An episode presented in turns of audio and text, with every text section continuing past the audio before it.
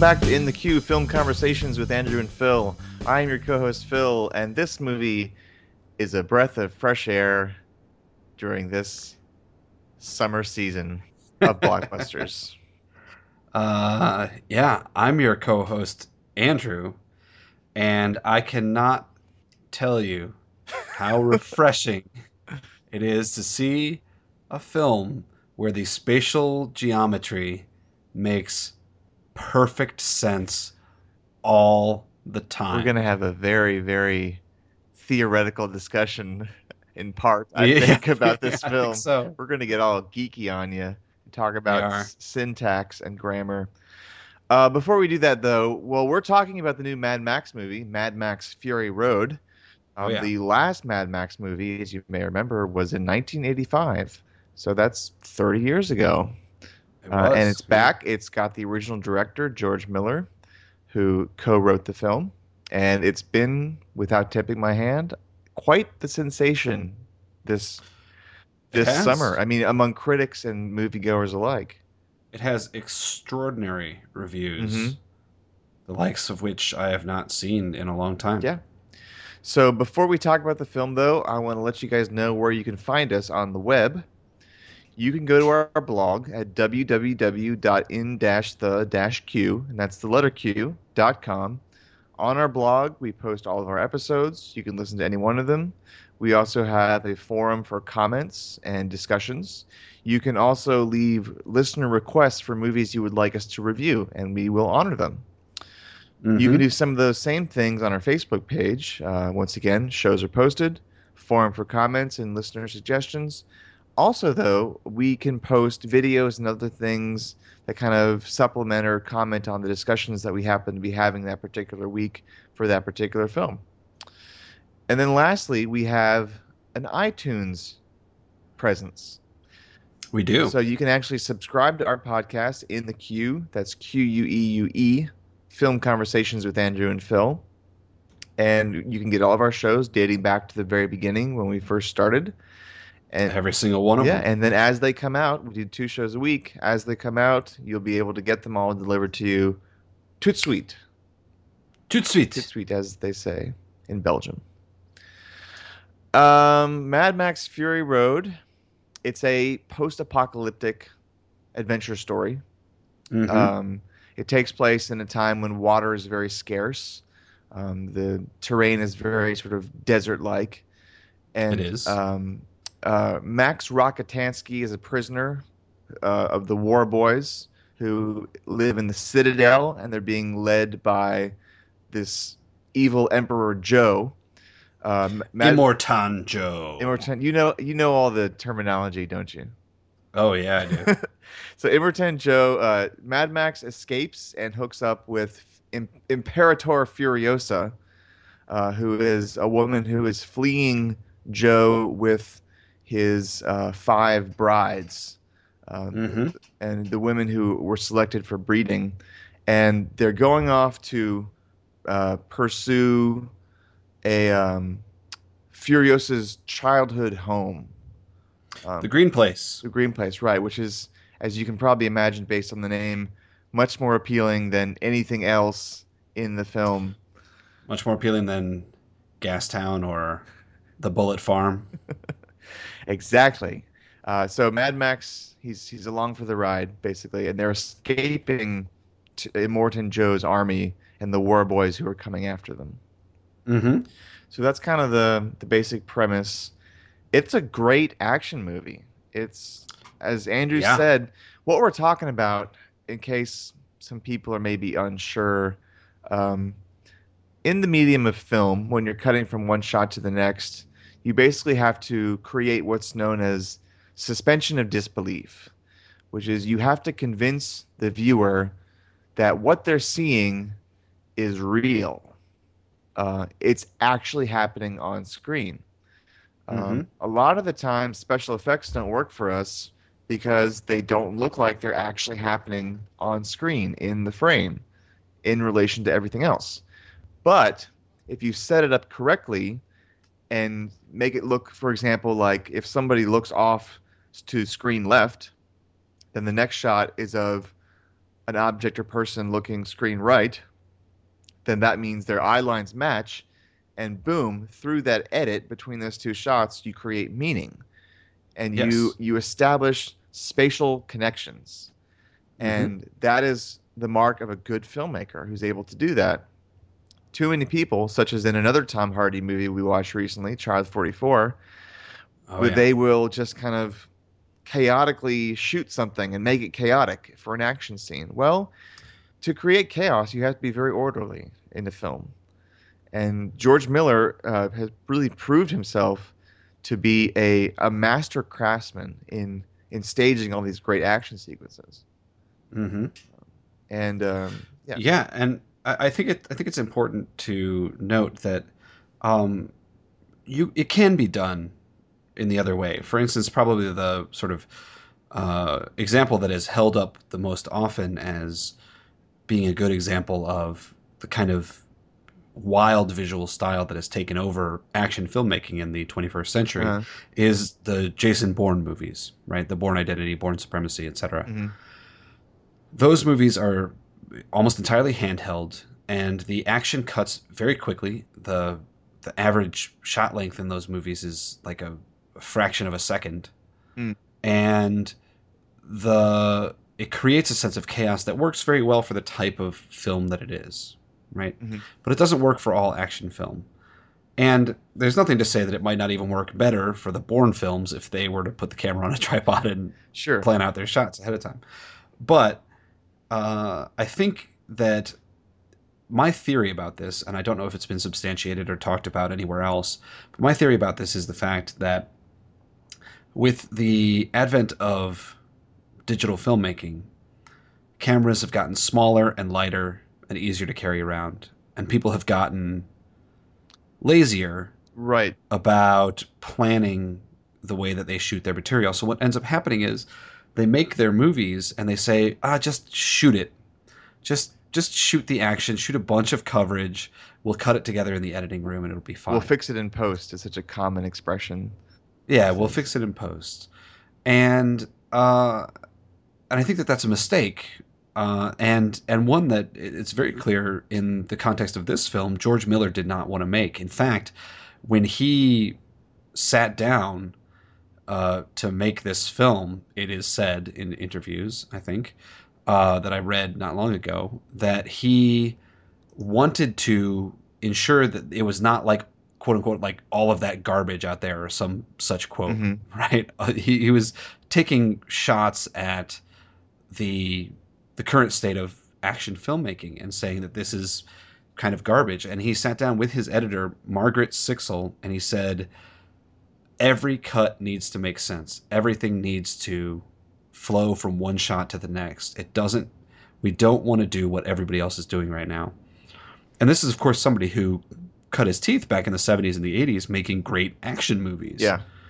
so he knows whereof he speaks and he essentially i mean i've seen it said that this movie is for all intents and purposes a masterclass in action filmmaking and i think that that's absolutely appropriate And it's really amazing too that the uh, score on Rotten Tomatoes is so kick-ass that it actually blows away any movie that would come out during Oscar season. It's got like a 98% Rotten Tomatoes. I mean, Yeah. it's, amazing. Um, yeah I, I think that you know another reason why to sort of refer to what you were just saying, Andrew, is a, a lot of people are getting lazy when they're shooting is because, of course, tape or digital media is so dispensable now. They don't have to worry about spending a lot of money burning film. yeah Um, yeah Mad Max Fury Road uh, looks like it's on film. I don't know for certain, but either way, it's still something that is so orchestrated and planned out that it's just you know a lot of fun to watch too. Um, yeah and it's and it's almost unfathomable to think about the amount of planning that has to go into something like this because so many of the effects are practical effects mhm. and so much of the action i mean the, i mean this film is not shy about having sweeping crane shots and helicopter shots and uh, uh, you know action matching action cuts of insane stunts. Yeah. That you know that they didn't necessarily get on the first take. There's just too many of them for that to even be humanly possible. So the amount of planning that had to go into this is mammoth. Right. Absolutely mammoth. And uh, apart from sort of the um, you know being kind of outside the story and looking at the way it was made, there are some pretty amusing bits of trivia surrounding the film as well. Um, yeah. The the war boys in the movie are these, you know, bald, you know, gung ho warriors um, who they they want to get into Valhalla. and, and yeah, they- when to, when they want to get into Valhalla, when they think they're going to meet their maker, in, in in the as they attempt to you know defeat their enemy, they spray this silver spray all over their mouth. yeah, a drug of some kind. Uh, Right, you know, something like that. And um, there's actually I don't know if you heard this, Andrew, but there is something called Wilton Silver Color Mist that you can buy on Amazon.com, which is a silver spray that's that's edible that you can use to spray on cakes. oh wow, And starting, you know, after a month or so, after Mad Max Fury Road was released, these comments started appearing on Amazon.com from these guys were talking about how they use the spray before they enter Valhalla. And um, they say things like, um, I live, I die, I live again. And that comment got, you know, 900 likes. of Um, course, yeah. uh, My favorite one though is when is it says, "What a spray! What a lovely spray!" um, and so it's just that was pretty amusing. And we we were also talking earlier before before we started recording that I mean my favorite character of the film is what's his name Doof the Doof Warrior. the Doof Warrior yeah the guy who plays this insane like giant flame throwing guitar sitar c- concoction which in actuality weighed like over 150 pounds and it Yeah. actually worked like it did i mean you saw in the film it's it literally sprayed fire the most of the effects in this movie were practical um, very little cgi was used um, Yeah. and it's just uh, C- CGI seems to have only been used primarily for background uh, effects. yeah Um, to to And- enhance the landscape or or also Yeah. um, for And Charlize Theron's left hand, which is a yes, prosthetic of arm. course, of course, and and that's and that in and- in and of itself is uh, amazing. That you know, I mean, that's and and also kind of a a spit in the face of modern action filmmaking because so much of it is CG Yeah. these days, and it's and it's unbelievable. There's there's something to be said for actual actors in a space with actual constructions, things that they can view and touch and feel, things that are tactile, things that allow them to perform their their performance I could give you, with I could give you so many examples of of how the simple act of placing a person in the same space as something threatening or exciting creates so much impact. Like North by Northwest, a great Alfred Hitchcock film, Mhm. um, when Cary Grant is being chased down the road by the, the crop duster, um, that is just one long shot of Cary Grant running, and in the background there's the plane, and it's right behind him, and it gets really, really close, yeah. and it creates like real tension because you're like, oh my god, that plane is really right there. Um, there's so many examples of how that is just. It, it harkens back to the idea of suspension of disbelief which is at the heart of any fiction film. You want you want to believe that this is a world you can escape into, and and Mhm. be moved and excited.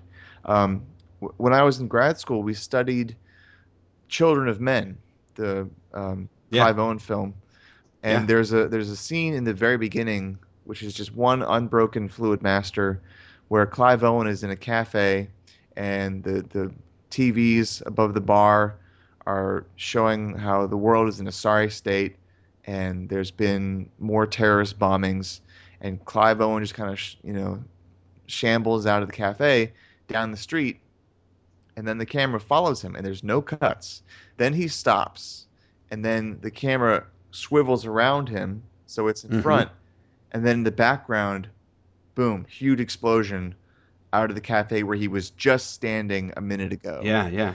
and am I am I overly sensitive here? I mean, eh, do I to me that's so No. much more impactful than to just use a cut from him standing it is. there to then a shot of the explosion. It's just and it's the right thing to do. it is and and Children of Men is actually famous for three separate Yeah. fluid masters in the film that are all equally impressive for their impact. That one uh, sort of sets the stage for a lot of the film to come. There's another one in the mid film that is a chase sequence that is absurdly exciting because of it is Mhm. one long shot. And then, of course, there's a, a sequence at the end of the film that I won't reveal for those who haven't seen it that has deep emotional impact because it's a fluid master, Yeah. because it is all one shot with actual human beings in the shot and actual buildings and actual, you know, everything. Mhm. That there is so much to be said for that, and it's so rare nowadays. I think that it speaks volumes that we're so surprised that this film has done this because uh, there nobody does this anymore. No, nobody does it, and uh, it's just very. It's just a breath of fresh air, and, and interestingly, the the the love that that kind of pours out of this film Mhm. could be because George Miller is married to the editor.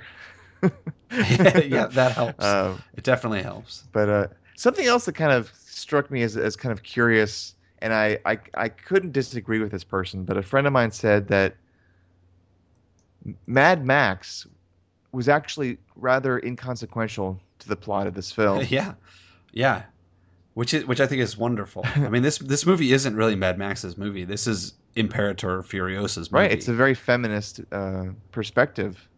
Yeah, it's it absolutely is, and it's so it's actually in a way it's a dismantling of all of the pretensions and all of the, the sort of uh, tropes of standard action filmmaking. Mhm. right? I mean, the in the post uh, Schwarzenegger world, you know, all action movies have tried to live up to this kind of macho ideal, Yeah, and it, and it's actually I think very rare that action movies actually sort of are self aware enough to realize how ridiculous they are to begin with. hmm Uh, not just in terms of like what's happening in them, because that seems to happen with relative frequency. They're like, oh, isn't it funny that we're going, you know, to the, the nth degree. I mean, even Schwarzenegger was in a movie called Last Action Hero that was sort of a takedown of the the action genre. I like that movie. It's a, it's Uh, a, it's a it's fun a- movie. It's a remarkably fun and funny movie. Uh, there's one shot in that movie that I, is one of the funniest things I've ever seen in my life. Uh, Go ahead, tell us.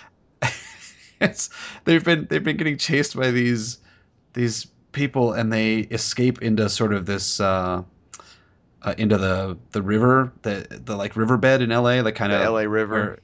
yeah and they're driving along and these people had hit a ramp behind them and they're driving along and they're just safe and they put the whole thing behind them and these people just fly through the back of the frame hit the side of the river and explode in this gigantic explosion That's right. I remember that. it's the nonchalance uh, is staggeringly funny. It's so funny. Um, but that being said, this this film, uh, the thing that I love about the way that the story is told is how incredibly, uh, how economical it is with the information that it gives us. We need al- almost a huge amount of it is visually told. First of all, it's not even spoken and and that speaks also to sort of the spatial geometry and all that kind of stuff Mhm. but it's also just little bits of information. We don't get much information about anybody up top. And the film as we go on this journey with max and imperator furiosa we learn more about what's going on. We don't understand it at first. All we know is that imperator furiosa doesn't want to make the run. Mhm. we see her turn off the path, which incidentally, I'll just say to our previous conversational point, the fact that she was going away, like she was going towards camera Mhm. when she was going away from uh, the their home and was going towards Gastown Mhm. that was always away from camera. Uh, going towards it was always towards camera. Then she takes a left And when she goes left, we see the people that are chasing her are on like from the the con conclave or what it, what was it The called? Citadel. the citadel i'm sorry.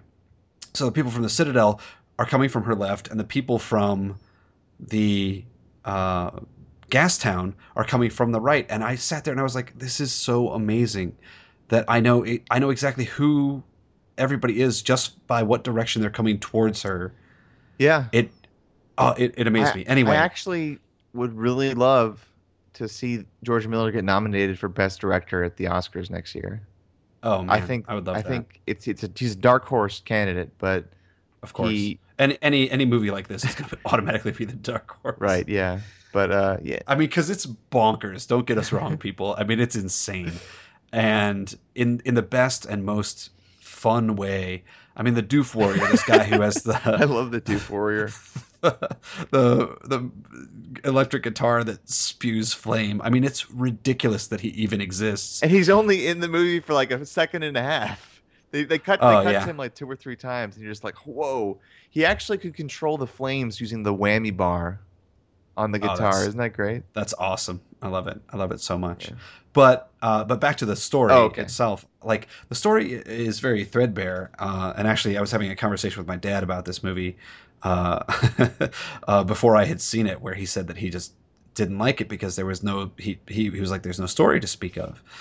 And and it's granted there's not a whole lot to this story. It's a very simple plot, but it is so engrossing and it is so compelling and the you care so much about the lives of the people that you know about Imperator Furiosa and her mission to sort of free these women from these horrible men who are controlling their lives and believe that they're property and believe that they uh, they can do with them as they please. Essentially, uh, as far as I can tell, she these wives were to be bartered Mm-hmm. for gas or you know whatever Yeah. goods they may need because they were supposed to go to the bullet farm. They need to get ammunition, so you trade women, I guess, for ammunition. It's uh, it's a bleak world that they live in. Oh, to say the least. it's a very bleak world, but uh, but to see this unfold, I mean, I was wrapped the entire time. I was I could not take my eyes off the screen. I was absolutely fascinated by every frame. I I just think it's a I think it's a masterpiece of action filmmaking. I think it's one of the best movies of the year, unquestionably. Uh, I think it's just great all around. And Charlize Theron is un as always unbelievably good. Uh-huh. Unbelievably good. she is never bad. I don't think I've ever seen her be bad. The worst I've ever seen her was Reindeer Games, and she wasn't even bad in that. Maybe Two Days in the Valley. I don't know. No, she's she's good. She really is, and she has that great performance as Aileen Wuornos in Monster, which is one of my favorite yeah. films of the the last 15 Yeah. years. I, I just think it's I think that's a masterpiece of a movie. Yeah. Not just because of her performance. I think it's an incredible film from beginning to end. So yeah, Charlize Theron is a maybe surprising choice for an action film because she's an Oscar-winning actress, but she's you know, she's a badass in in Mad Max, and she really she carries the film. Um, She she does. is the the main main actor, the main protagonist. Yeah. Uh, it's a very, as I said, it's a very kind of feminist uh, centered story, and um, the women are just as powerful, if not more powerful, than most of the men. And yeah, so I I, I like the film a lot. It, this isn't the kind of movie that really like makes my top ten list at the end of the year, um, Mhm. but I still appreciated it for all the reasons that we discussed. I really appreciate it as a filmmaker because I can see how intelligently made it is. Um, I was actually reading about it, and um, the storyboard was made even before the screenplay was written. Um, the storyboard had 3,500 panels. I mean, that's some serious filmmaking right there. That That shows that sounds right to me. you you really care about the movie you're making if you're going to make 3,500 panels. You know, that's Yeah. planning out the whole freaking movie. And I love the the Doof Warrior. Um, so I, if you if you think you might like this movie, if you like action movies, oh, do not hesitate. Go see this movie. yeah. Um, if you only watch dramas about British people that come out in December from the Weinstein Company, then maybe you should see something else. but if you are a movie buff, if you like The Road Warrior, which I really liked when I was a kid, um, yes, see Mad Max Fury Road. It is it's a sensational movie. It's it's I think you'll definitely get something out of it. Yeah, I think it's I think it's fun. I think it's uh, I think it's smart. I think it uh, it is deceptively good. Like that's not the right way to say that. Deceptively good. No, it's deceptively um, substantive. Like there is substantial uh, pathos and and substantial dramatic action happening in this film that you might not think that you would get out of uh, your standard summer blockbuster fare. Yeah. Uh, that's that's what I'm trying to say is that like there's there's there's much more, and I I am very excited about returning to this movie and watching it several times uh, because I think that I'll, I'll find more in it every time I, I watch it. I think it just it's just a nonstop movie. It's just it, you know you you catch your breath at points in the movie. You have to slow down and go like I mean the the the movie ebbs and flows. It, it knows when to sort of take a moment to breathe and allow its audience to breathe, and that's exactly what what happens. Yeah. I mean, because pacing is an art form when you're making a film. You know, you've got to be able to Yeah. know when to let your audience pause and and rest, and then get them excited about the next big action scene. Yeah. Yeah. And I will also say that George Miller, though he did not, he does not have the credit of director on Babe, the film about the talking pig. I remember which it. incidentally was nominated for Best Picture that year, and quite frankly, I think should have won Best Picture that year. I do think it's that good a film. Is it 1995? 1995. Yeah. Braveheart The won. that- Right? yeah, yeah, uh, yeah. I guess that was Braveheart, wasn't it? It wasn't the English. But when did the English Patient win? It, that was 1996 when the, that was ninety six because it beat Fargo, which is a crock. uh, that's absurd. Uh, but uh, Chris Noonan directed Babe, but George Miller was a producer on it and a writer on it, and had a great deal of influence over it. And then he also directed the sequel, Uh huh. which is quite good. Uh, he just knows filmmaking. He just understands it. He just gets it. I mean, the fact that he could make this movie and then he could also make Babe Right. is is absurd. Yeah. And the restraint, like as wild and crazy as this film is, and this will be the last thing that I say, I promise. the amount of restraint that he shows, even though it is kinetic and it's it's bonkers and it's insane, and the Doof Warrior exists in this movie, even though all of those things are true, the amount of patience and restraint that he shows, the fact that it's not really the the violence isn't even overwhelming. No. I mean, there's only one moment in the entire film of really, really sort of visceral violence, yeah. and that's towards the end, and it earns it. It, it earns that that payoff. Yeah. Right. Because the, the movie the movie is not about uh, entertaining us by having a high body count, which is No. like a mindless, uh, you know, get out of jail free card that a lot of action filmmakers will play.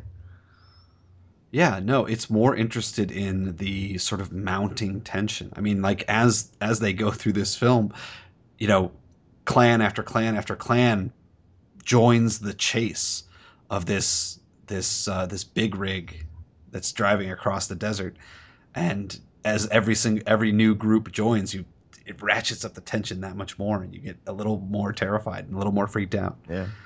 It's just it's just masterful. It's great. So we're both fans of this movie. Um, we recommend you check it out if you haven't already.